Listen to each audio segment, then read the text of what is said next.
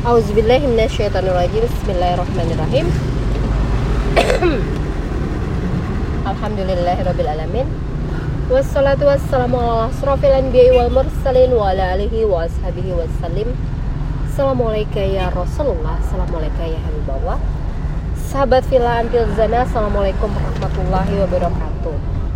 Saat ini aku akan mengulas kembali tentang ayat kursi. Masih banyak yang akan kita hikmahi, kita ambil kesimpulan dari apa yang Allah sajikan dalam rangkaian ayat-ayatnya yang mengandung unsur ketauhidan, dan bagaimana kita menghikmahi ayat-ayatnya ini dari segala sudut sisi ya, pandang kita terhadap kemahabesarannya Allah, terhadap kemahatinggiannya Allah, terhadap namanya Allah, terhadap sifat-sifatnya Allah, dan terhadap perbuatan-perbuatannya Allah.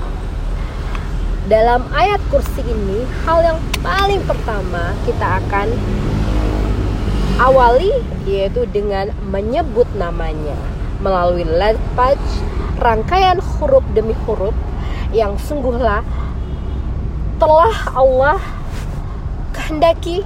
Begitu indahnya, begitu dahsyatnya bagaimana kita ini mengenal awal dari yang menciptakan kita itu melalui namanya. Tentu ini diperkenalkan oleh Nabi Muhammad SAW dalam setiap ucapannya, hikmah yang Nabi Allah berikan kepada kita melalui pengajarannya ya, melalui suri teladannya, semua Allah berikan melalui utusannya. Nah, setelah itu kita akan kembali ya membahas setelah namanya ya, awal perkenalan dari ayat ini, lanjut kepada perbuatannya, lanjut kepada sifatnya. Ya, di sini dalam ayat kursi ini bagaimana seluruh rangkaian mengisahkan tentang peran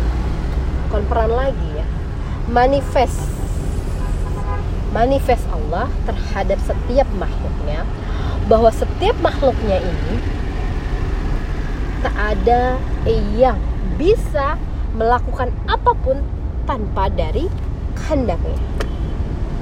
Jadi semua yang kita jalankan di dunia ini semua adalah Allah yang menggerakkan, Allah yang mengilhami, Allah yang memberikan segala macam kebisaan ya, segala macam ilham kepada kita semua untuk kita berpikiran, melakukan, berniatan. Semua itu telah Allah kehendaki dalam kehidupan kita ya, semua makhluk di kehidupan ini. Jadi bagaimana setiap makhluk ini ya, bisa hidup di dunia, bisa hidup di alam-alam manapun, semua adalah kuasanya Allah, semua adalah perbuatannya Allah, dan segala apa yang Allah berikan kepada kita itu merupakan segala apa yang Allah kehendaki melalui sifat yang Maha Ar-Rahman Ar-Rahim, melalui sifat yang kepada kita, sifat Allah itu yang adil, yang Maha mengetahui, kemudian yang apalagi yang mengabulkan setiap permintaan kita, kemudian lagi yang Maha Tunggal. Semuanya itu Allah ya wujudkan ya dalam sekeliling kehidupan kita ini, Allah wujudkan dalam melingkupi kehidupan kita. Ini akan kita kaitkan dengan ya, jadi ayat kursi ini adalah ayat yang menjelaskan bahwa kita itu bukan apa-apa. Gak ada, kita itu tanpa ada yang menghadirkan kita, menciptakan kita. Itu semuanya adalah perbuatan Allah. Jadi ini adalah sebuah pemahaman tentang bagaimana kita mentauhidkan Allah. Mulai dari kita ketahui yang sangat sering kita bahas adalah Surah Al-Ikhlas, bagaimana Allah yang Maha Esa, Allah yang Maha tidak beranak dan tidak diperanakan. Allah tempat kita meminta. Kul, katakanlah bahwa Allah adalah yang Maha Esa, Allah tempat kita meminta, Allah tidak beranak dan tidak diperanakan. Kemudian lagi, dan tidak ada yang serupa dengannya. Makanya saya sering sekali, tegas sekali ya, untuk para dai, pendakwah yang memberikan contoh ya, yang memirip-miripkan dengan kita sebagai makhluk, itu gak bisa sama sekali dijadikan contoh. Bahwa Allah itu berbeda dengan makhluknya, cemburunya manusia itu berbeda dengan cemburunya Allah terhadap kita, karena dia adalah tak ada yang bisa ya melakukan segala apapun yang Allah lakukan, hanyalah dia. Berbeda dengan manusia, manusia adalah bentuk yang berpasang-pasangan, yang saling ketergantungan satu sama lain. Kemudian lagi, ayat kursi ini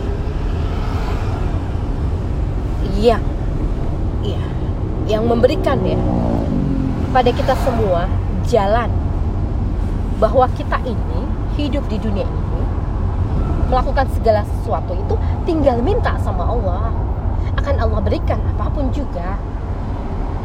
Kita nggak usah memikirkan memiliki jutaan batalion, pasukan bersenjata lengkap, nggak perlu. Kita memikirkan segala macam teknologi untuk mengintip segala kegiatan musuh, nggak perlu.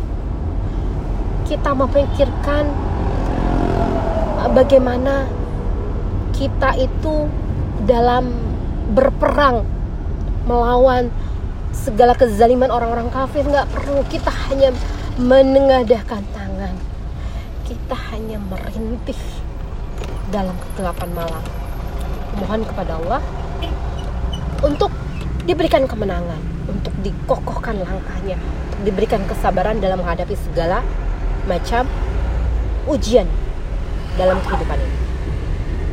Seperti itu. Kemudian lagi,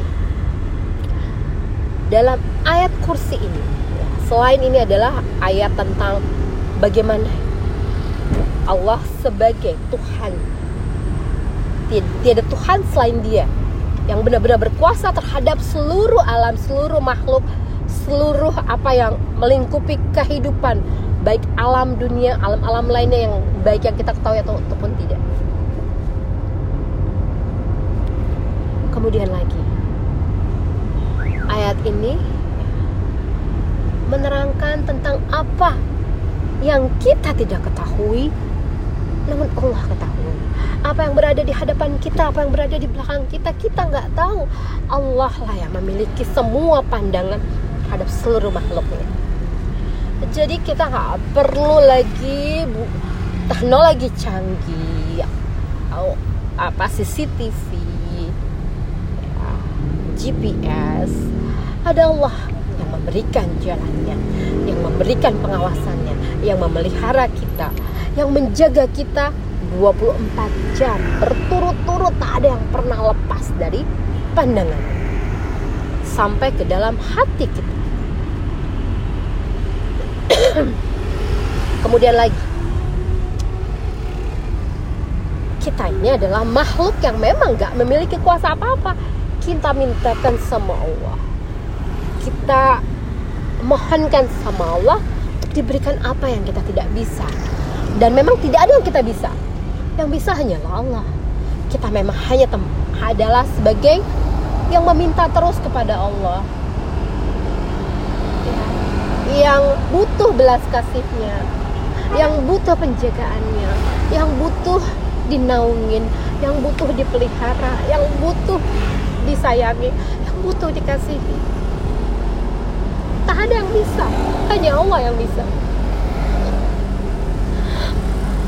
Kemanapun kita pergi, kemanapun kita berada, dan kemanapun kita hidup, di dunia manapun, di alam manapun, jangan satu kali waktu pun tanpa tak memikirkannya.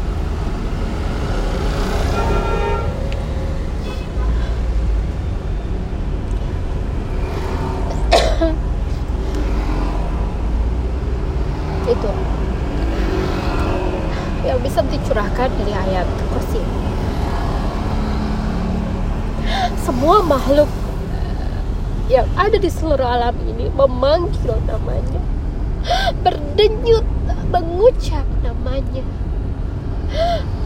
berdenting beriramakan lafaz namanya,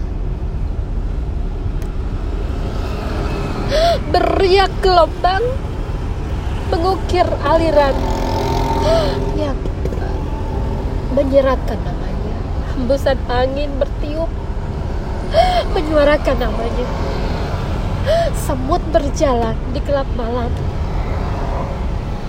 merangkai namanya.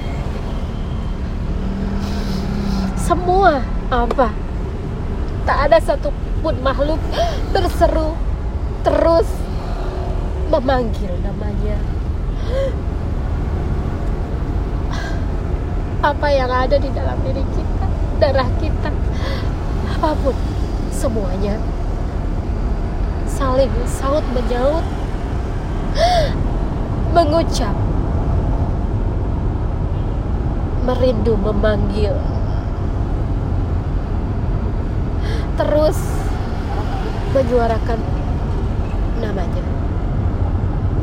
Dan semua itu adalah kasih sayangnya, kuasa kemahabesarannya, kemahatinggiannya.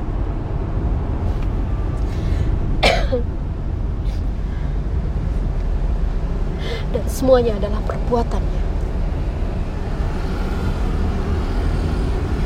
Andaikan semua bersuara, semua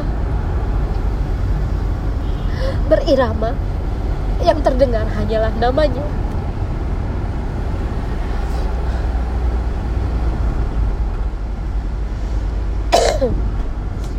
Mungkin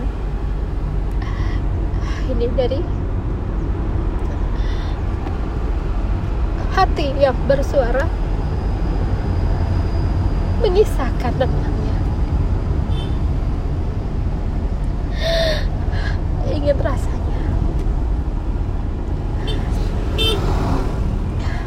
mengisahkan terus tentangnya, karena memang setiap waktu, setiap saat kita sedang berkasih sayang dan begitu, dan akan terus seperti itu. Tak ada waktu pun tanpanya, selalu dengannya. Alhamdulillah wa syukurillah ala bi'nimatillah la haula wala quwata billah. Ya hayyu ya qayyum la ilaha illa anta subhanaka inni kuntu minaz zalimin. Hasbunallahu wa ni'mal wakil, ni'mal maula wa ni'man nasir. La haula wala quwata illa billahil aliyyil azim. Subhana rabbika rabbil izzati amma yasifun. Wassalamun ala mursalin walhamdulillahi rabbil alamin. Allahumma sholli ala sayyidina maulana Muhammadin sallallahu alaihi wasallam. Wabillahi taufiq wal hidayah. Assalamualaikum warahmatullahi wabarakatuh.